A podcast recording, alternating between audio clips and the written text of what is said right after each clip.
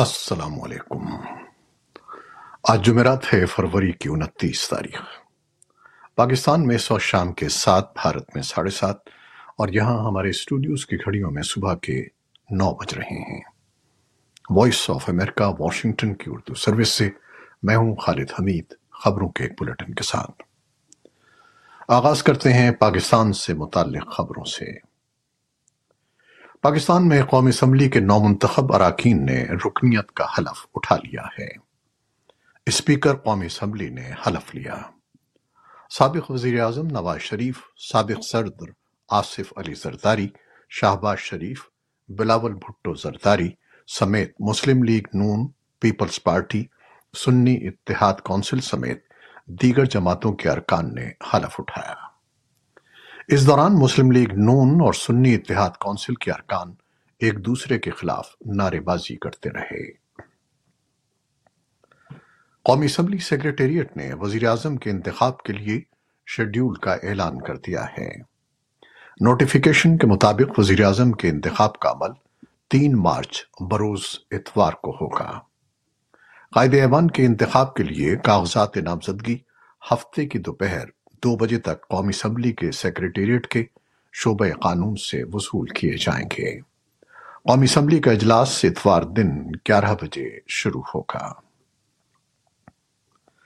پاکستان تحریک انصاف کے chairman barrister Gohar Ali Khan نے قومی اسمبلی کی رکنیت کا حلف لینے کے بعد ایوان میں خطاب کرتے ہوئے کہا کہ اس وقت قومی اسمبلی کا ایوان نامکمل ہے۔ تحریک انصاف کے حامی تیئیس امیدواروں کے ایوان میں موجود ہونے کی ضرورت ہے۔ قومی اسمبلی کا اجلاس اس وقت تک مؤخر کیا جائے جب تک آزاد ارکان ایوان میں نہ آ جائیں۔ بیرسٹر گوہر نے دعویٰ کیا کہ عوامی مینڈیٹ کے مطابق تحریک انصاف کے حامی کامیاب امیدواروں کی تعداد ایک سو چھیاسی ہے۔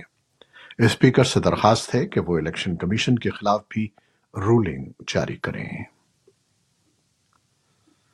جمعیت علماء اسلام فے کے سربراہ مولانا فضل الرحمان نے کہا ہے کہ ان کی جماعت قومی اسمبلی میں اسپیکر ڈپٹی اسپیکر اور وزیر اعظم کے انتخاب کا بوائک آؤٹ کرے گی۔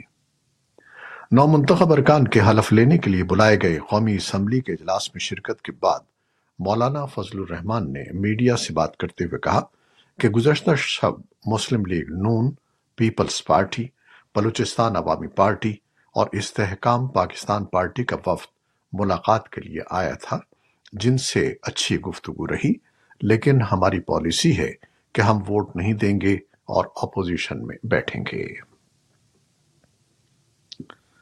محکمہ خارجہ کے ترجمان میتھیو ملر نے جمعرات کو بریفنگ میں کہا کہ پاکستان کی حکومت کے معیشت کے لیے طویل مدتی استحکام اہم ہے۔ ترجمان سے سوال کیا گیا تھا کہ امریکہ کا تحریک انصاف کے بانی عمران خان کے عالمی مالیاتی ادارے کو لکھے گئے خط میں آئی ایم ایف پروگرام کو ملک میں سیاسی استحکام سے منسلک کرنے پر کیا موقف ہے؟ سوال کے جواب میں محکمہ خارجہ کے ترجمان نے کہا کہ امریکہ قرضوں اور بین الاقوامی مالی امداد کے چکر سے آزاد ہونے کے لیے پاکستان کی کوششوں کی حمایت کرتا ہے۔ طالبان اور امریکی حکومت کے درمیان دوہا معاہدے کے چار سال پورے ہونے کے موقع پر طالبان کے ترجمان نے امریکی حکومت پر دعا معاہدے کی خلاف ورزی کا الزام عائد کیا۔ ترجمان زبی اللہ مجاہد نے آر ٹی اے کے ساتھ ایک انٹرویو میں کہا کہ طالبان کی طویل جدوجہد نے امریکی حکومت کو مذاکرات کے لیے مجبور کیا۔ انہوں نے کہا کہ معاہدے پر دستخط کے بعد امریکی حکومت نے وعدہ کیا تھا کہ وہ افغانستان کے ساتھ معمول کی بات چیت، اچھے تعلقات اور ملک کی تعمیر نو میں حصہ لے گا اور افغانستان کی ترقی میں کوئی رکاوٹ ڈالے، نہیں ڈالے گا، لیکن ایسا نہیں ہوا۔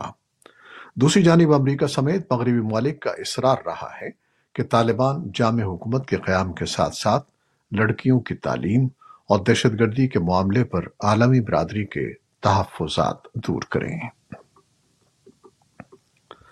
اقوام متحدہ افغانستان میں طالبان حکومت پر زور دے رہا ہے کہ وہ فوری طور پر قتل اور دیگر جرائم کے مرتکب افراد کو سر عام پھانسی اور کوڑے مارنے کا غیر انسانی سلسلہ بند کریں۔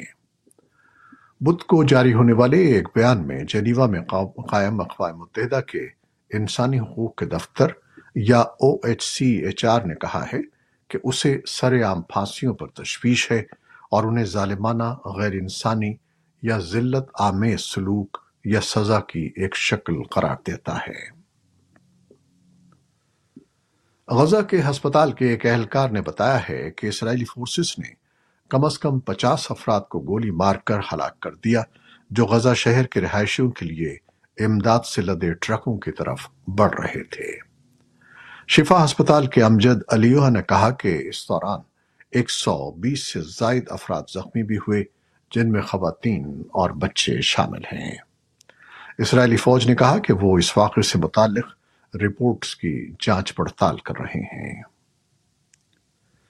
اسرائیل نے بدھ کو کہا کہ اس نے جنوبی لبنان میں حملے کیے ہیں، جن میں حزب اللہ کے ہتھیاروں کے ٹھکانوں کو ہدف بنایا گیا ہے۔